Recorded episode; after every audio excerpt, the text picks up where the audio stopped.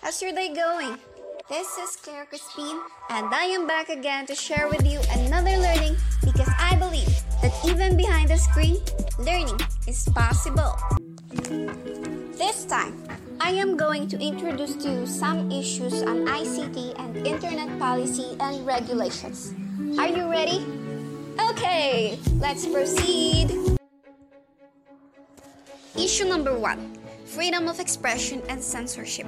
The United Nations Universal Declaration of Human Rights provides that everyone has the right to freedom of thought, conscience, and religion. Likewise, the right to freedom of opinion and expression. However, there are practices that violates these provisions in the use of internet.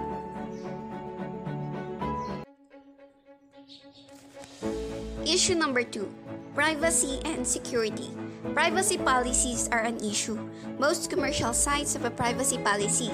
When someone uses a site and clicks I agree button, it is as if you have turned over private information to any authority that may access to it. So privacy and security is a threat in the use of internet. Issue number 3 Surveillance and Data Retention.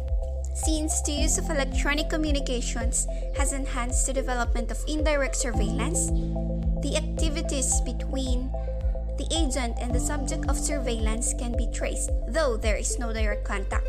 This new and powerful form of indirect surveillance is called data surveillance. It is the use of personal information to monitor a person's activities. On the other hand, data retention is the storage and the use of information from communication systems. The issue here is there is a very little chance that can be done to prevent surveillance.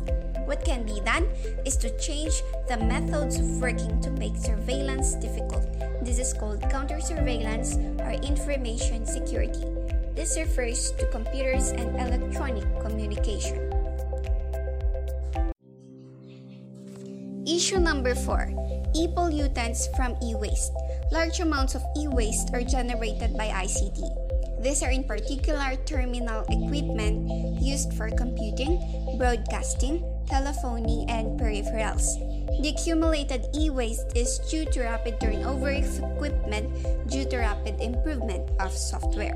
While material waste can be destroyed by crushing, toxic material brought about by the different equipment requires utmost management. There are remedies that are already identified in order to address the problem or the issue about e-pollutants generated by ICT. This includes the standardization and regulatory measures to increase the life cycle of equipment before they become obsolete. Another is the efficient extraction of toxic components and requiring the recycling by both consumers and equipment vendors. Because if this is not controlled, e waste will tremendously affect climate change, damage human lives, and overload the capacity of the earth in carrying solid waste. To summarize it all, first, freedom of expression and censorship. Second, privacy and security. Third, surveillance and data retention. And lastly, e-pollutants from e-waste. But let me remind you that these are just some issues on ICT and internet policy and regulations. If you want to learn more, kindly watch my succeeding videos and listen to my other videos as well. Again, this is Claire Crispin, believing that even behind the screen, learning is possible. Thank you.